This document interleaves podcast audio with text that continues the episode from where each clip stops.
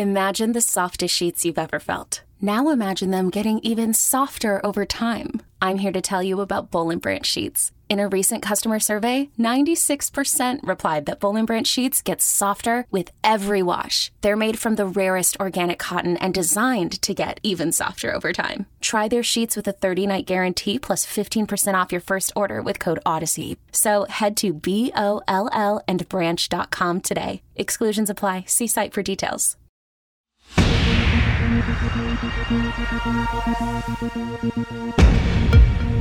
everybody, it's David Plouffe. Welcome to Campaign HQ. We're now in the middle of October, so uh, election day is is certainly looming, and we are going to spend our uh, time today uh, and move our attention to North Carolina, a state many of you uh, have got to know uh, through the years as it's been a battleground presidential state. Um, you know, some really tight Senate races, uh, and an, and a really important state again. it's the only state with a marquee Senate race that doesn't have a governor's race. Governors here are not elected uh, in presidential years. Uh, so you may remember Governor Cooper won re-election in a tough race in 2020 uh, as Joe Biden, uh, you know, narrowly lost the state.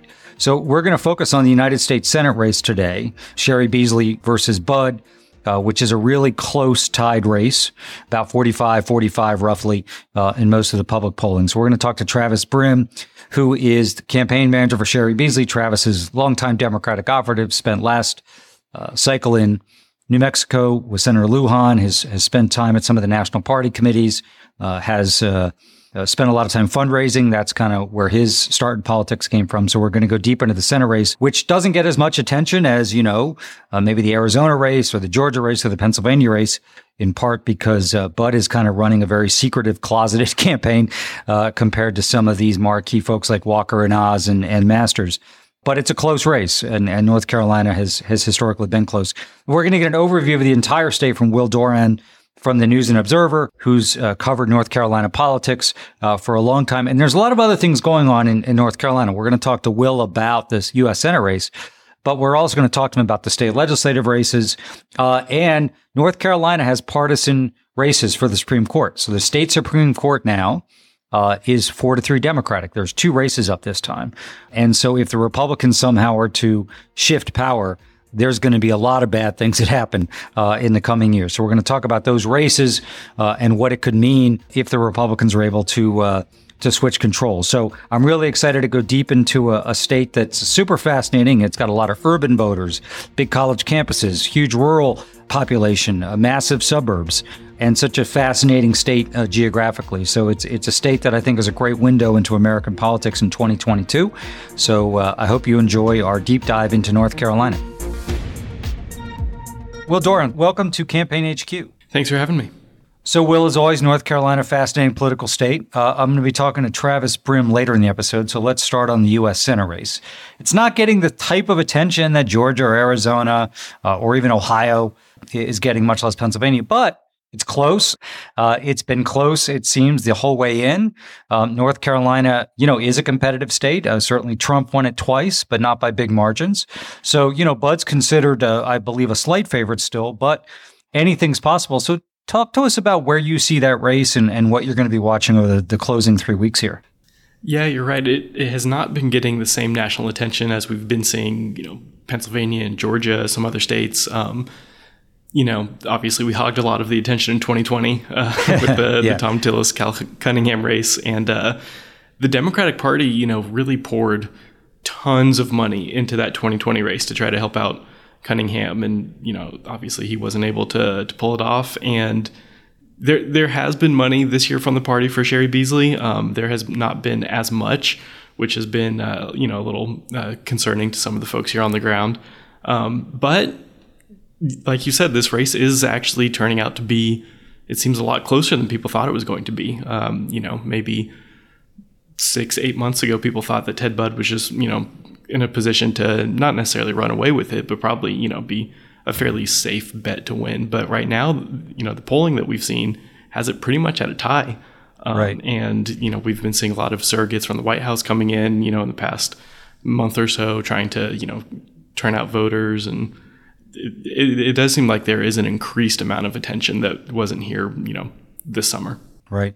So knowing North Carolina a little bit, you know it better, but you know, my sense would be, you know, most of the, the polling average, I think is like, you know, 45, 44 or something. So it's not 100% of the vote that's allocated. So you've got some people hanging out. Some of those won't vote, but you also have some people not sure they're going to vote. And they, they probably are um, center, center right, you know, uh, but in this election year, where you've got abortion as a big issue, you've got democracy. I'm, I'm just curious how, how sort of and, and you're watching the campaigns. I assume a lot of their activity now, of course, is all is focused on turnout, but they are still trying to convert some of these undecided. So, uh, what's your view of that? Um, so, so I get, you know, Budd's got the easier uh, I think, job there just because they probably do lean a little more right uh, than left, certainly.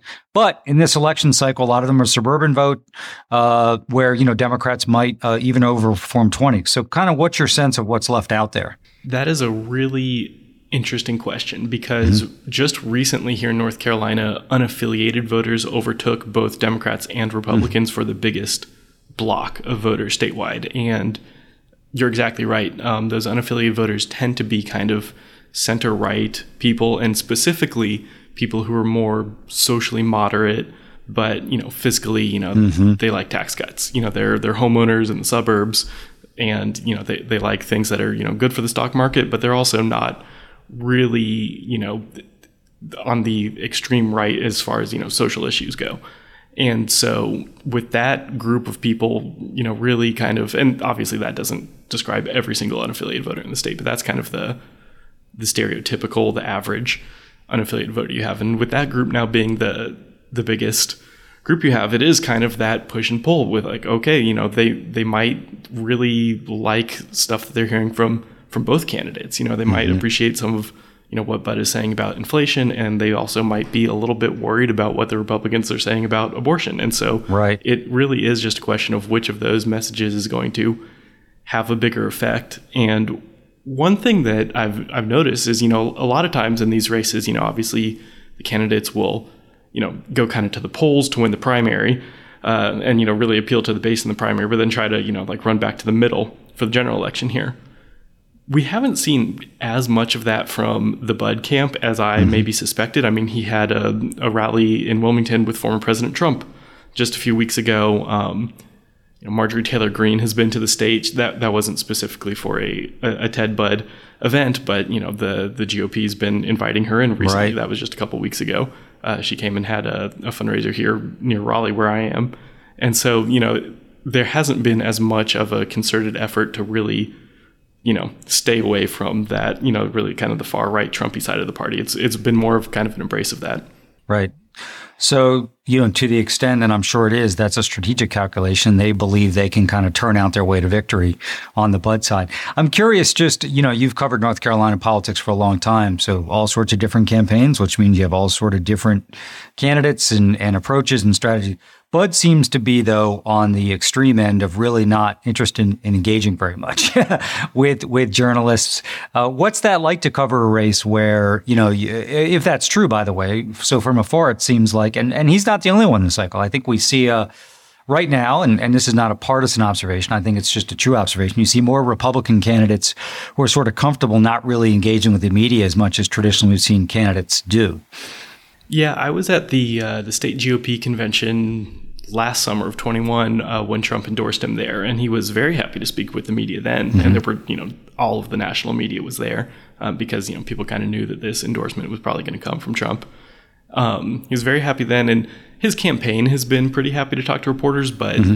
They, there's also kind of, I think, been an effort to to not have the candidate himself in front of too many cameras. Um, and uh, you know, we they, uh, both Budd and Beasley had a they had a debate recently, and you know, neither of them is really a, a barnstorming speaker. Um, mm-hmm. You know, they're good at you know small crowds, getting out, shaking hands, but you know, I, you know, neither of them is going to uh, you know blow people away as like a an amazing orator. Um, and you know, that's uh, maybe that's part of the reason why we also haven't seen as much of the national attention on this race. I don't I want to say that they're boring. I don't want to use that word. Right. Um, but right. it, it it also but not bombastic. Had, you know, yes. Right. Yeah. We haven't had the scandals either that you've seen in other states that you know make some races uh, fun. So you mentioned Budd's campaign's uh, willing to speak to, to you and other members of the press. So I'm curious, obviously they wouldn't do this on the record, but when they're having sort of off the record discussions with you about where the race stands, are you sensing confidence from them? Are they concerned? Kind of, you know, generally you can divine where campaigns think the race is when they're willing, you know, over a cup of coffee or a beer uh, to talk off the record maybe uh, about where the race stands. I, I, think the Republicans still probably see North Carolina as you know their state to lose. Um, mm-hmm. You know, and I, I, think that you know is probably fair. Like I said, you know, the polling shows that this is basically a tie.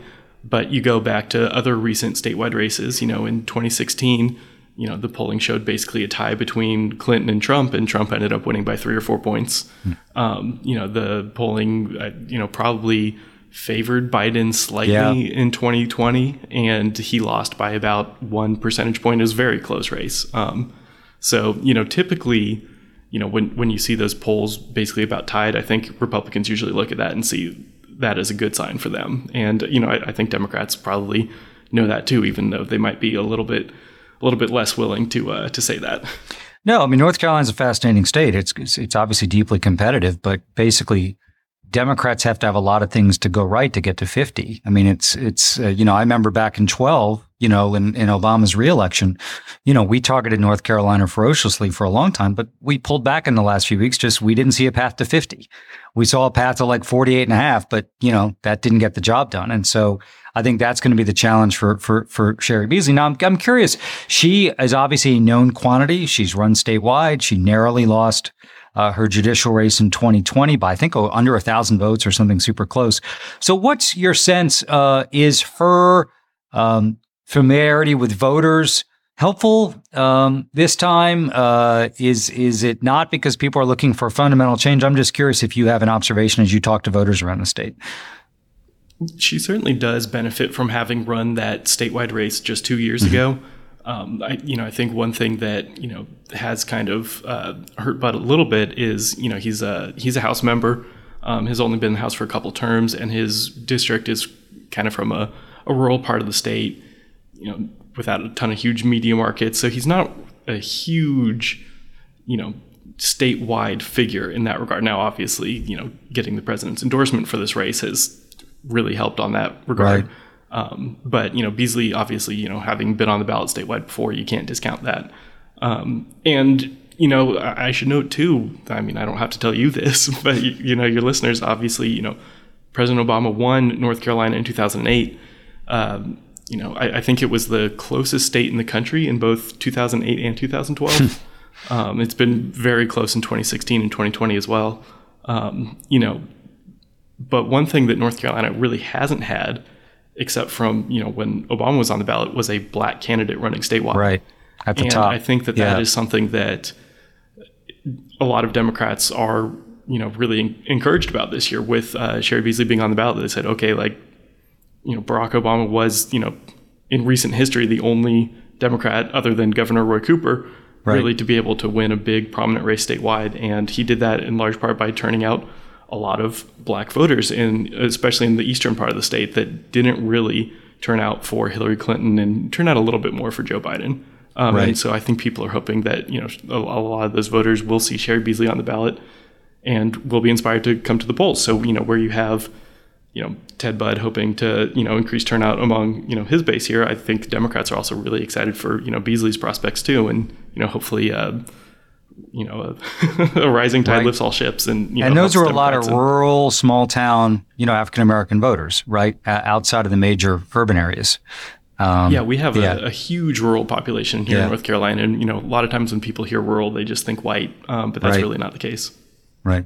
So uh, let's move from the Senate race to the U.S. House. You have a uh, what's considered by you know House prognosticators nationally as as one of the important toss-up races. I think it's the 13th district, uh, right? Newly drawn district.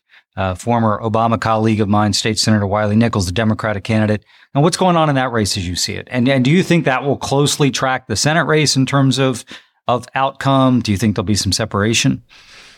all of our races seem so nationalized these days right. that I have to imagine it will really closely track. Um, and yeah, you're right. That is we're a toss-up state. That's a toss-up district. I imagine whatever the margin is in the Senate race, it's not going to be far off in this race. Um, and that's the district I live in, so I've been seeing a ton of ads every time I watch TV or you know pick up my mail.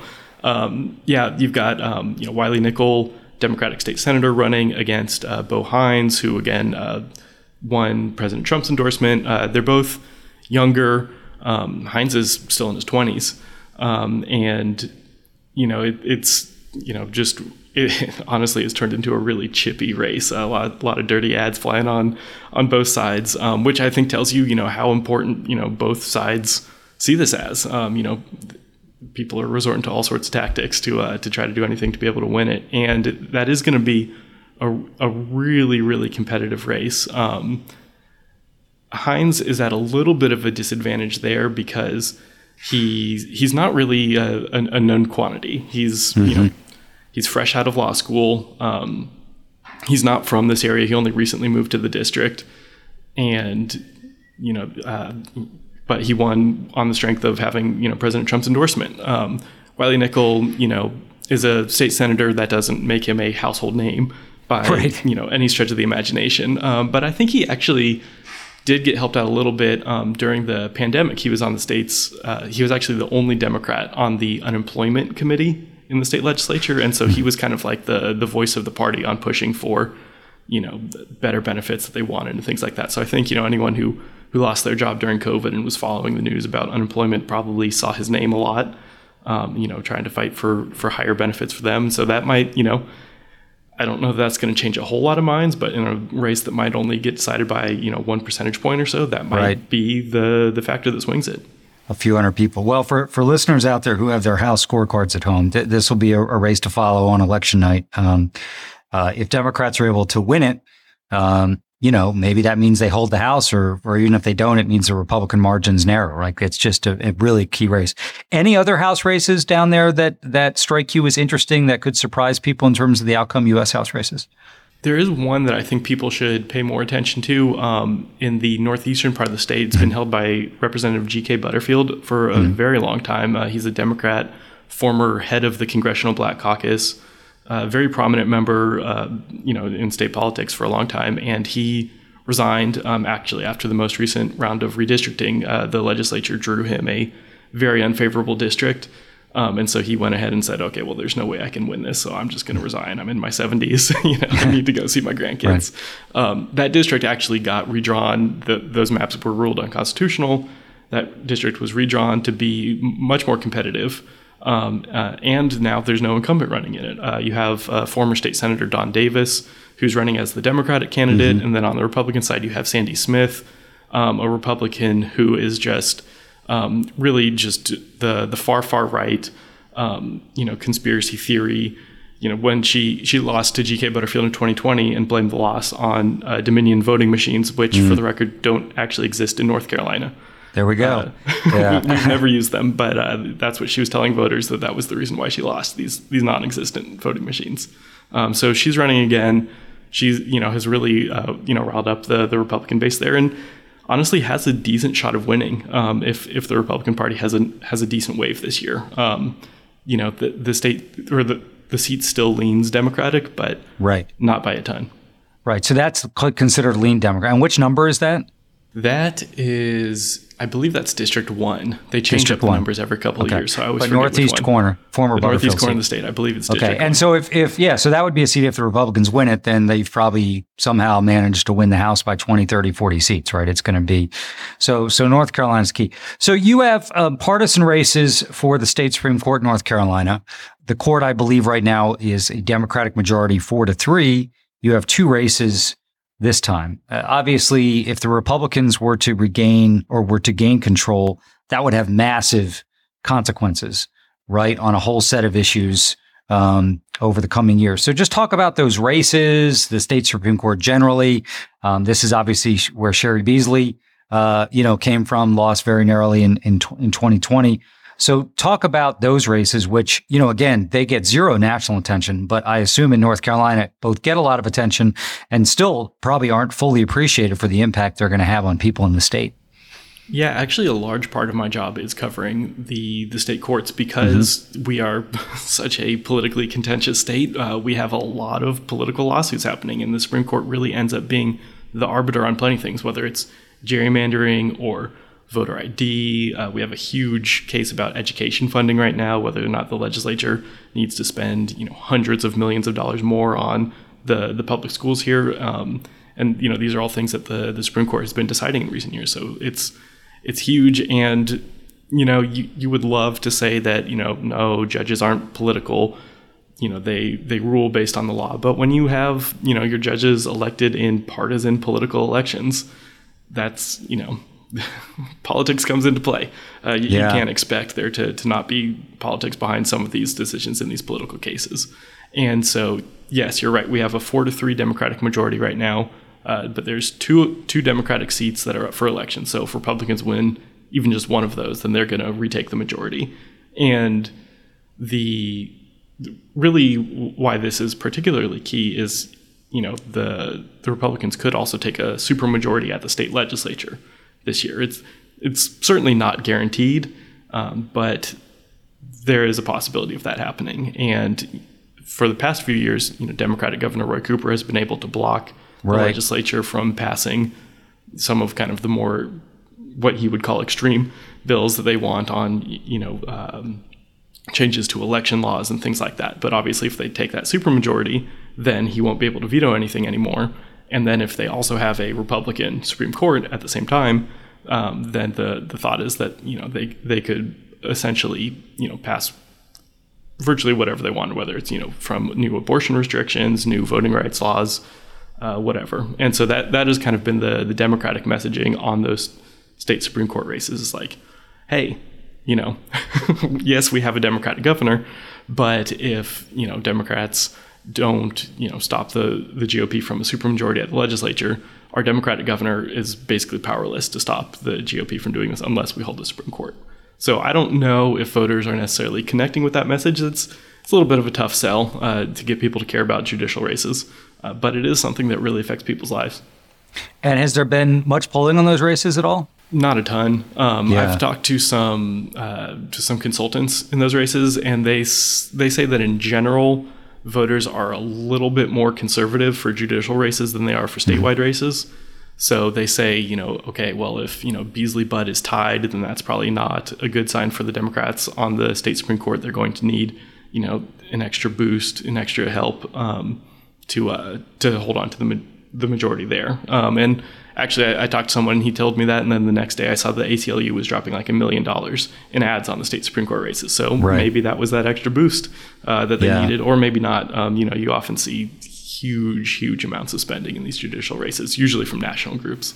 Right. Well, I do think you know with voting rights and abortion and also and, and sort of you know uh, the judicial system more in the news, maybe that helps counteract that a little bit for Democrats. We'll see. But but uh, and and so so vote so folks should assume that both of those races will also be super close uh, yes. in all likelihood. Yeah, like you so, said, when uh, when Cheri Beasley was running for for Chief Justice of the Supreme Court in 2020, she lost by 400 votes. Oh, was it 400? Yeah, yeah there we go. yeah, 400 votes statewide. I mean, out of millions, um, it, it was just an incredibly close race, and so. Yes, I, I, would imagine that these are also going to be really close, and and you're you're exactly right. Um, the you know the the main messaging from the the Democrats is like, look, this you know this could be our you know only chance at stopping further abortion restrictions from right. being passed into law. Um, right, particularly if the Republicans win a supermajority. Yeah, exactly. Um, they have strong majorities now. Uh, it would take some. Uh, you know, good outcomes. But again, we don't know if there's going to be a tilt yet for one party or the other. That's the, you know, I, I think these things can be late breaking. Um, and I'm Absolutely. curious, uh, just atmospherically, uh, what, what's happening with gas prices in North Carolina? Are they starting to tick back up? They're holding steady. What's the trajectory? They're up slightly. I don't have uh, the latest data in front of yeah. me, um, but my bank account would tell you that they have gone down a lot and are, yeah. you know, slightly up. Um, so that that's kind of just my, you know, as a as a person, as a voter, yes, that's my kind a, of general. Well, we thing. all notice it, right? So you know, yeah. I, I, think if if those were to go up quite a bit over the next three weeks, that would be super problematic for, for Democrats for sure. So, uh, just one question, uh, Will, if I could, about 2024. You know, the parlor games in DC around the presidential race, you know, really never stop. you know, they're they're intensifying, even though we have the 22 election right in front of us. Uh, so, in in scenarios where people say, well, if Biden doesn't run, uh, you know, Governor Roy Cooper would seem to be someone who w- would be a, a potential candidate. Uh, I'm sure the Cooper uh, team is very careful not to get ahead of their skis here, but are you picking up anything in terms of planning? Do you think it's likely if it's an open seat that he may seriously consider running? What, what's your view of, of that? Well, you're absolutely right that they that his people do not want to talk about this at all. Yes. but he's term limited. He can't run again. Yeah. Um, you know, we will have a, a Senate seat open in 2026. So, you know, it's possible that he might have his eye on that. Um, but yeah, you know, the, I mean, his name does keep popping up. You know, you you see, uh, you know, a, few Democratic governors. I think uh, Jared Polis is usually mm-hmm. mentioned in these kind of lists. But you know, obviously, you know, Roy Cooper is currently the president of the Democratic Governors Association. You know, he clearly has you know respect from you know some of it, the national politicians, and also, you know, he's been able to pull off, you know, some some big wins in in North Carolina in years when other Democrats have not been able to do that. Um, and you know, he's done it in large part by being seen as kind of, um, uh, you know, a bit more moderate, I would say, than the than maybe the National Democratic Party, um, and you know that has that's helped him in some of the more rural areas of the state. You know, people say, well, you know, those Democrats up in D.C. are crazy, but right, you know, I like Roy Cooper. He's got a solid head on his shoulders, so you know, I'm going to vote for you know Republicans in Congress, but Cooper for governor. Um, that that's kind of been his brand. Um, but you know he's also taken on some kind of more progressive, cha- you know, challenges. The whole, the whole scandal over HB2, if people remember that, the so-called bathroom bill. I mean, that's mm-hmm. really what he ran on to become governor in the first place. Um, so even though you know he kind of has this you know reputation as a, a, moderate, he's also you know has those kind of chops to, to fight on some of the more you know progressive. Uh, I don't want to say culture war issues, but well, but if he finds himself in a Democratic primary for president, you you you know that the electoral strength he has in terms of being seen as a moderate can unfortunately be penalized by that process, right? So he's got to have some things to to appeal to enough liberals. So so last thing, just um, you know, uh, listeners will be you know watching television on election night. They'll be refreshing, uh, you know.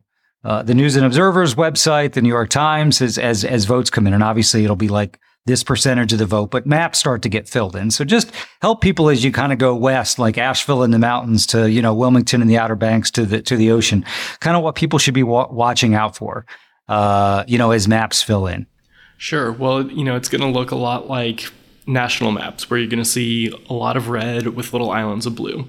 Mm-hmm. Um, and we are a very rural state here, so you know there are there are people in those rural areas, but there's a whole lot more people you know in the in the urban areas. So you're you're going to see some little pockets in the mountains like Asheville and Boone, which are both college towns.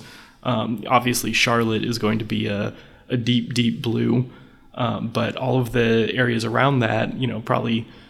Um, you know, much more red, and I, I think you know, and then obviously you get to Greensboro, Raleigh, Durham. Those will you know, all be blue. The areas in between will all be red. But I think really what people are going to be looking for is kind of the the mid-sized suburban areas, places mm-hmm. like Wilmington out on the coast, or places right. like the the counties just outside of Raleigh and Charlotte, and you know areas that are suburban, really fast growing, but not massive. And you know if you know if those are going, you know, 20 points for the Republicans, it's probably not going to be a great night for the Democrats. But right. if, you know, if Republicans are only winning those by, you know, 12 or 15 points, those, uh, you know, kind of uh, uh, uh former Democratic uh, operative here, Mac McCorkle, told me those are called the countrypolitan uh, counties. It's a great they're, they're not quite metropolitan, yeah. but not quite country. just, you know, the, the counties right outside the big urban areas um, that's really, I think, where all eyes are going to be. Um, places like Union County, Johnston County, New Hanover County. Um, that I think that's really where to look and see, you know, if Democrats are keeping that. I don't think they're going to win any the, or lose any of those counties by single digits, but if you know they're keeping it to the low double digits, that's probably a good sign for the That's Democrats. huge. All right, so folks have their guide for election night when they zoom in in North Carolina and start clicking on counties.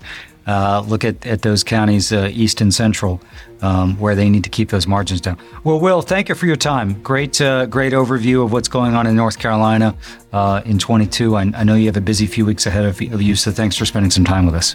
Thank you for having me on. Uh, really appreciate doing it. Selling a little or a lot?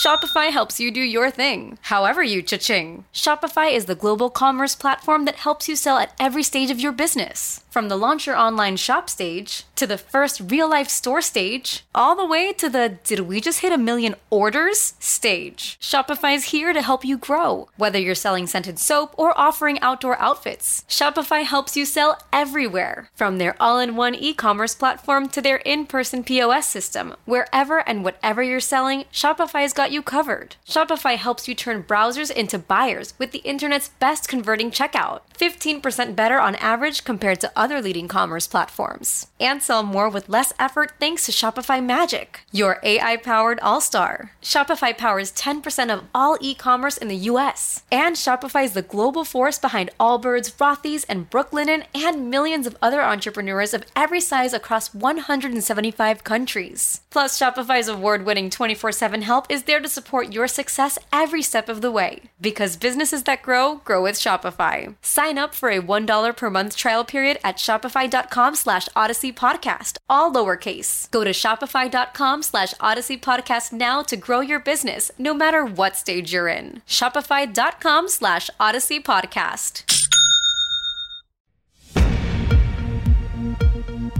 Travis Brimm, welcome to Campaign HQ. Um, thank you, David. Thank you for having me on. Well, listen, you've uh, you've been part of a lot of uh, key races, close races. Now you're managing another one. I'll just give you an opportunity about to talk about where you see the race. I mean, you know, public polling has it very close. Both uh, you and your opponent in the mid 40s, but uh, you know, just take the podium and tell us kind of where you see the race a few weeks out. No, yeah. Um, you know, I think we're all very excited about where the race is. Uh, we're very proud uh, to be here in this place. Um, you know, North Carolina is a challenging state, uh, no matter what sort of environment or election season you're running in. I, I know you know that all too well. Um, yeah. And so I, I think uh, I'm very glad that people are sort of starting to wake up to uh, the competitive race we've been running here, but also sort of the unique uh, and uniquely qualified and credentialed candidate that we have running down here um, look, we feel like we can go get this thing. Um, and we're grateful for the folks that have helped us get this far uh, in terms of fundraising and support on the ground. And um, we are going to keep our foot on the gas. Um, we are now obviously in the sort of turnout GOTV season. Um, we had a couple of folks with us here this weekend, Senator Booker and Senator Ossoff. Um, and so, look, we are very focused on making sure that we have uh, every dollar we uh, can raise focused on paid communication, but also on voter turnout. Um, but you know, we really believe if we can get the message out um, on the doors and on TV and radio and everything in between, we're going to be we're going to be making this thing competitive all the way through. So, Travis, what's interesting about this, you know, the public polling, um, you know, has you, uh, you know, let's say forty-three to forty-five Budd's around the same, right? And so uh, I'll get the turnout in a minute. Um, now, your own research may show something quite different, but that's still a lot of people who are not stating a preference in polling, right? So when you look at those voters uh, who are either undecided, maybe they're not going to vote at all, what's their profile as best as you can tell, the people who are not yet uh, firmly choosing a candidate? Yeah, no, it's a great question. Um, and also, uh, North Carolina, again, something that folks may not know, uh, the voter registration here is really unique. I think people are waiting for North Carolina to completely turn blue. And the actual, actually, the largest block of uh, voters in the state are, are, unaffiliated voters or independents right. to anybody outside of the state. Um, and so it's a, it's a state with a longstanding sort of purple streak uh, and independent values. Um, and the group of folks that you see um, in that sort of undecided, uh, depending on which poll you're looking at, um, anywhere from about 8 to 12 percent, um, they typically are people who truly, truly identify as independent. Uh, but I think even more so, um, even some sort of moderate to conservative leading folks. These are Republicans mm. that like don't really consider themselves a sect of the Trump wing of their party. Mm. Um, and so there's a couple of different pieces that really move those voters. Um, a huge chunk of that group of voters is women. Mm-hmm. Um, so choice, uh, as I'm sure you're hearing from a lot of folks around the country, is a is a big big mover for these people. Um, but but also really an economic message. Um, you know, we don't have the luxury of running away from the economy, um, even though our our opponents are really wanting to make the races solely about that. Um, and so those two issues, I think, are really what's driving folks. Right. Well, that's very helpful. It's always good to remind people that when you see a race, uh, whether it's Senate, governor, House, presidential, you know, that's tied, let's say 45 45, you know, that is great. You'd rather be there than losing by 10. But what matters is when 100% of the vote comes in. And sometimes in a race, I've certainly been part of them, where, you know, you just don't see your way to 50. And it sounds like you see your way to 50 based on um, who those undecideds are. Now, let's talk about turnout, uh, where a lot of your focus is right now. Republicans have had strong turnout in North Carolina and in many places the last three election cycles. You know, Democrats obviously had historic turnout in 18, did what we need to do in 20. Anything you're seeing of note in terms of turnout? And I'd ask you to talk about both Republican and Democratic turnout because uh, obviously we have to, you know, it's not just, but we, it's not shooting free throws, right? you know, you got the other side on the court. So let's talk about what you're seeing in terms of Republicans too. Yeah, look, I mean, there's no question um, in a midterm election cycle, especially one where we uh, not only have control of the White House, but all three chambers, um, that it was an uphill climb for Democrats. Um, you know, the Dobbs decision, uh, not that I wouldn't trade it uh, for the lack of enthusiasm, but right. we are certainly trying to capitalize on the enthusiasm that it's provided. Um, and so I think I mean, to be honest, I, I think we actually um, do have a tool to sort of galvanize not just our base, um, but really independent and moderate leaning Republicans in a way that I don't know that our opponent does. Um, you know, you know, national reporters have used the word "sleepy" uh, to identify our race a few different times. I mean, I can tell you from my candidate and my staff, I don't know that they would say it's sleepy, but um, I, I, do think it um, it has a lot to do with sort of the way our opponent has run his race. Um, you know, he has not really been available to the press, um, but he's also not really been in Washington. There was even a story that came out in the Washington Post just this morning um, that shows he's missed about 4.3% of his votes this election cycle, mm. which is remarkably high for folks at home who don't know. Um, it's usually in the 1% to 2% range. Um, and so I, I, think there's a lot for folks to get excited about uh, in terms of uh, the candidate we, we, have, the race we've been running, um, Cheri Beasley is the first African American woman to serve as Chief Justice of the North, North Carolina Supreme Court. Um, she's the first black woman to be a major party nominee here. Um, but she's also spent her career in public service to this state. Um, she's won two statewide races already. Um, lost her last race even in 2020 by 401 votes uh, outperforming the Senate uh, nominee at the time and, and, President Biden. So I think we have a lot uh, to galvanize voters around in terms of our message, but also the sort of unique candidate that we're running in a, what is otherwise a very difficult environment. Yeah. So, I mean, you're right. I mean, we'd all trade uh, trade the Dobbs decision, uh, even if it meant we'd have a bad election. But so that's been one uh, reason that you're seeing increased enthusiasm. Obviously, Cheri Beasley herself, as you mentioned, has been a strong candidate who, uh, you know, brings a lot of enthusiasm. Uh, let's just talk about North Carolina geographically. I, I, do, I think you're right. Listen, going back into 08, uh, in the first Obama campaign that we won narrowly, I think there's a view that, hey, North Carolina, Virginia now are heading blue, blue, blue. Uh, you know, Virginia definitely had more of a trajectory there. North Carolina has been super close uh, and will be again. So just talk about geographically kind of what you guys need to do from west to east, if you could. Yeah, um, and my joke that I like to tell is that uh, North Carolina is not really trending; it's just perennially stubborn. Yeah, um, yeah. So um, it, look, it's it's vastly different, right? Um, and I think uh, there's also a piece of this election, and one of the things we're trying to figure out is um, the pandemic caused a lot of, of movement. Um, so there's also a lot of influx, people coming into the state, which is yeah. great. everybody else is figuring out how great North Carolina is. but again, going back to sort of the Chief Justice's race last election cycle. Um, the thing that is unique, and my home state is Mississippi. Um, so I grew up, uh, although a smaller state, uh, very similar. The unique thing about North Carolina, in my opinion, one, people don't think of it as a rural place, but it is an mm-hmm. incredibly rural state. Mm-hmm. Um, right. It also has a very large rural African American population, which mm-hmm. is another unique component. Um, and if you were to look at uh, a heat map, uh, so to speak, of how she performed in her 2020 Chief Justice race, um, sort of the secret sauce there is yes, she overperformed in some of the precincts in the major urban areas like Charlotte and Mecklenburg County mm-hmm. and uh, Raleigh and Wake County, but also in the eastern portion of the state where there's a large concentration of rural black voters. Um, and so this goes back to sort of how we've been approaching the campaign, but we're trying to make sure that we are everywhere, which uh, is quite the burden on the staff and team and candidate. Um, but look, we are not leaving anything for granted. Um, there's 100 counties here. Um, we've been to all 100 counties. A lot of them we've been to more than once. Mm-hmm. Um, and we're going to places like the western part of the state that demographically are, you know, a lot of white voters. Uh, frankly, right. a lot of white non-college educated voters. Um, but we were just uh, earlier this past week, about a week ago, we were in Asheville. We did a, a three day swing out west. Um, as a part of the sort of closing gap here, we're doing forums around the state. Um, this is a little bit um, campaign nerdy, but North Carolina is a complicated place to communicate. Um, there are nine Yeah. media markets, so we are making sure we are getting to some of the smaller markets that don't necessarily always get the love in paid communications. Um, and so, you know, uh, the western part of the state obviously is about 8% of the vote, um, but we're still making sure that we spend time out there to go after every vote. Right, just to keep those margins down in counties where you're going to lose. And how is Budd handling the fact that, you know, you talked about the undecideds and a chunk of them are Republican or Republican leaning independents um, who aren't full on MAGA. So how's he how's he uh, straddling needing to drive up MAGA turnout with the fact that some of these undecideds, uh, you know, are open to Cheri Beasley because uh, in part, you know, abortion's part of it, I'm sure, but you know, not not all in the MAGA train. No, that's that's right, and I, I think you have sort of a tale of two candidates here, um, which obviously the burden falls on our campaign to uh, make sure we are appropriately defining him. Uh, but I, I briefly mentioned that you know he's not really been around. Um, I think that's been a huge part of their strategy um, and the cycle of celebrity candidates. Um, you know, uh, Ted Budd may not seem as offensive as a Dr. Oz or a J.D. Vance or a Herschel Right. Um, but I think he ought to scare scare voters, especially moderate voters and, and non MAGA sort of Republicans, even more um, because he's been in Congress for six years. Um, he is a true believer, so to speak.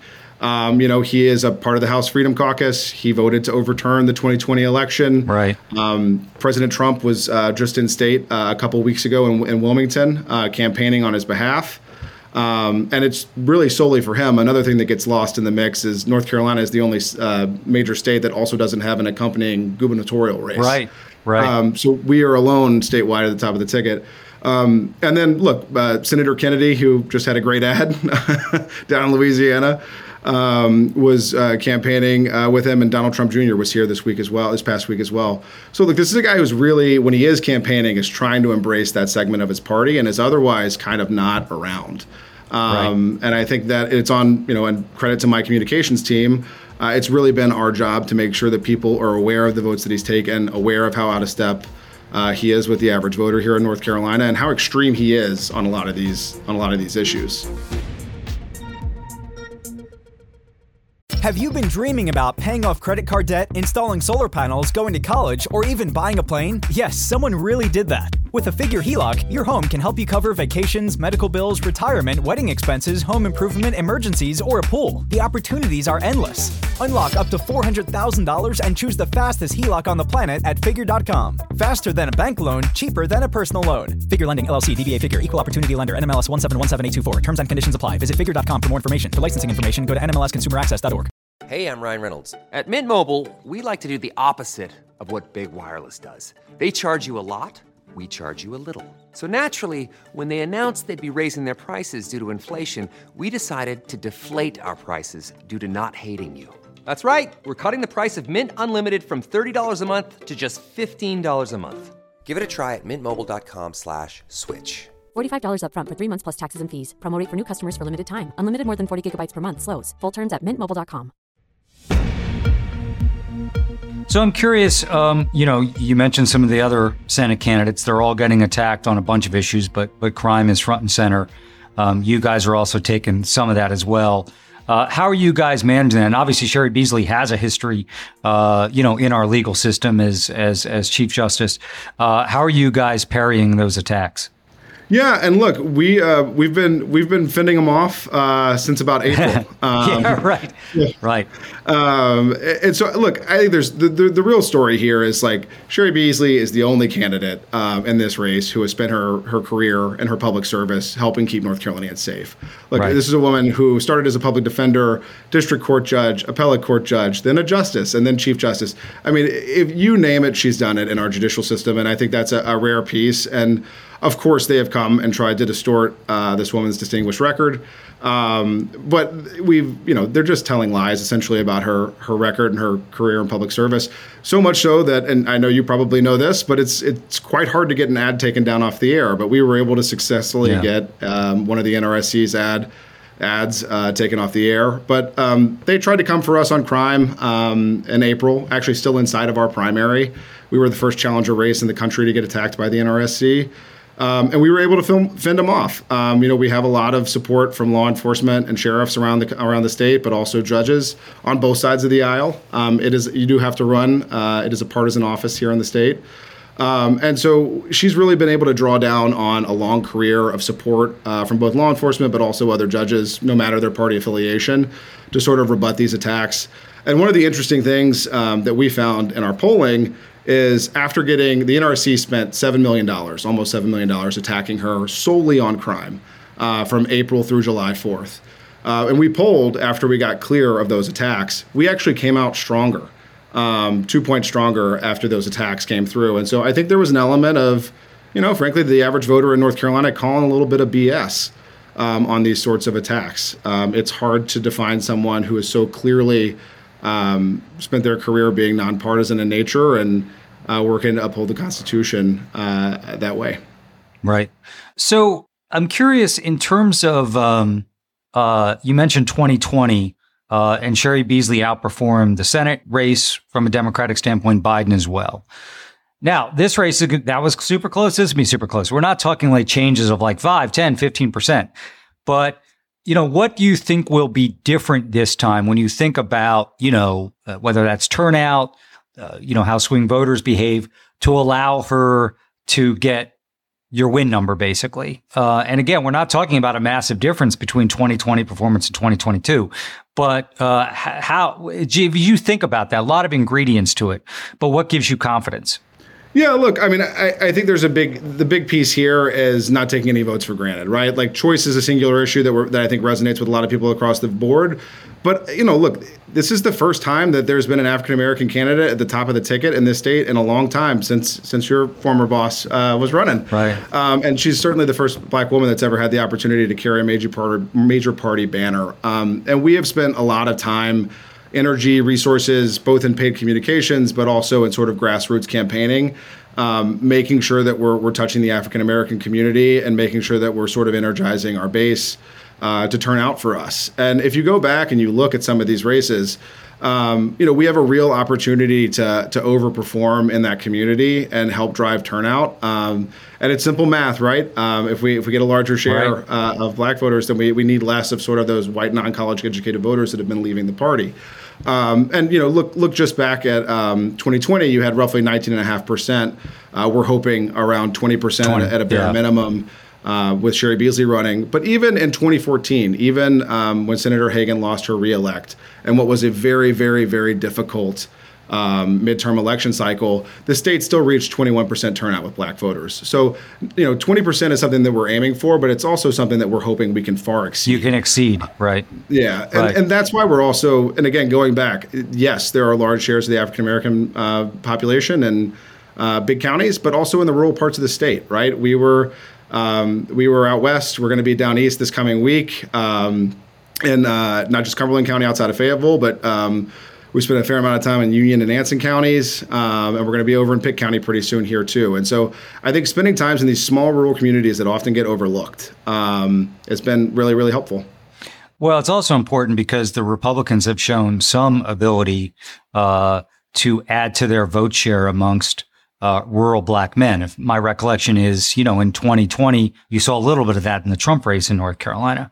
Are you seeing uh, concerted efforts by Budd or any of his outside groups to work that cohort? And are you worried about them, you know, even if you get turnout 20, 21, 22% statewide, that they may increase their vote share?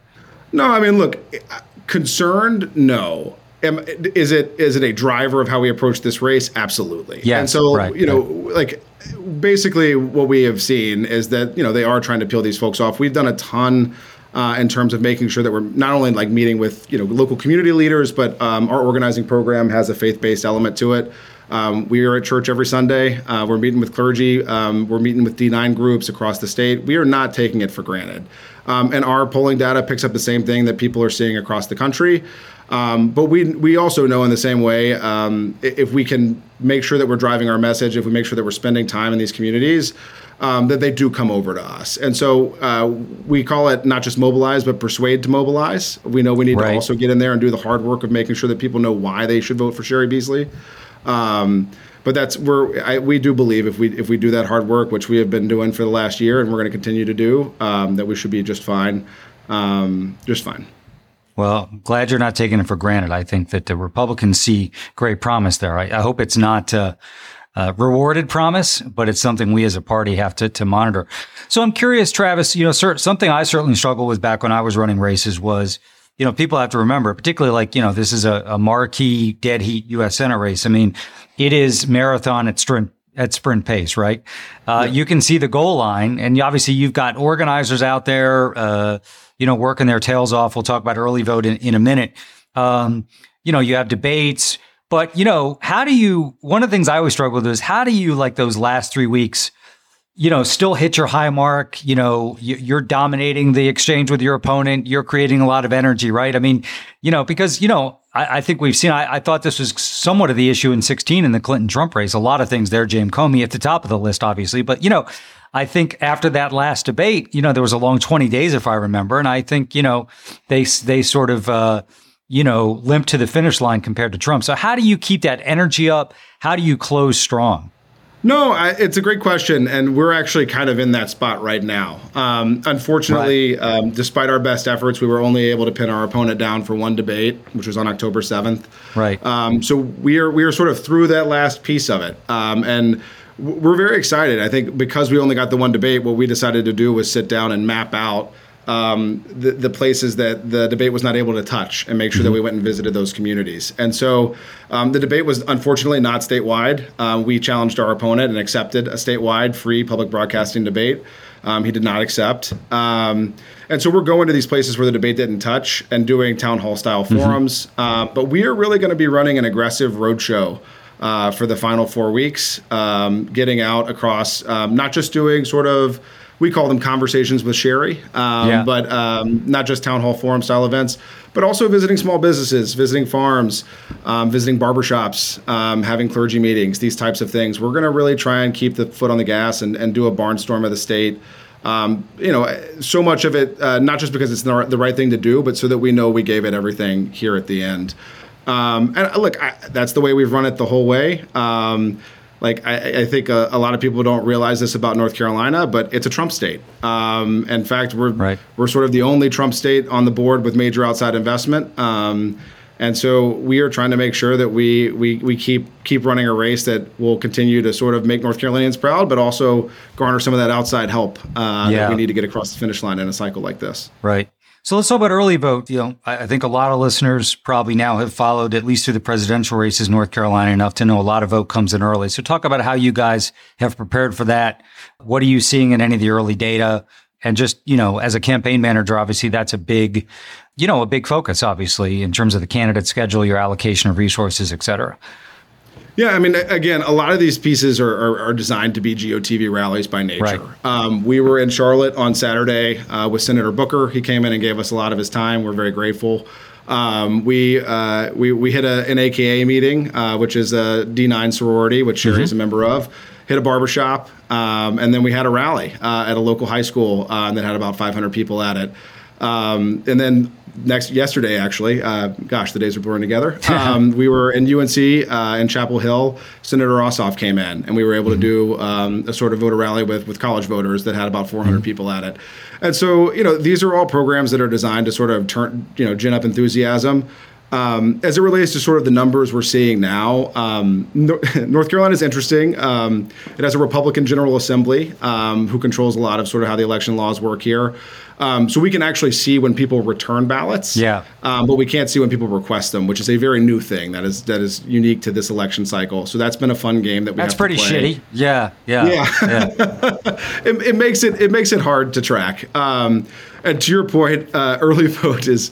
Uh, really important. It's October 20th to November 5th here. It right. is a huge chunk of the ball game. Um, and so the, both of those, the reason I bring up those two GOTV rallies is they were really designed uh, and very focused on making sure that we get people out to vote this Thursday. Uh, first day you can go early vote. Um, my candidate's going to be voting on the first day. My, me and my entire team are going to walk over and vote together. It's going to be a good time. Um, but we're, we're very, very focused on that. And then, of course, your traditional souls to the polls operations and things like Right. that. There's a couple Sundays in there. And so between uh, mail and, and an in-person early vote, what percentage of the vote will come in uh, prior to election day? That's a great question. Yeah. Um, it, it varies pretty heavily um, year Right, to year. on the election, yeah. Yeah, uh, and candidly, because of the new absentee, uh, a lot of people obviously voted absentee in 2020, which Yeah. sort of screw, sh- skews the statistics. Yeah. Um, but a majority share of our voters are going to Yeah. vote um, during early vote. Um, and again, going back to some of the things we're messaging on, like choice, it's it's why it's important to not let off the, the pedal, because a lot of those independents and Republican-leaning voters are still going to vote on election day, and of course, some of our folks too.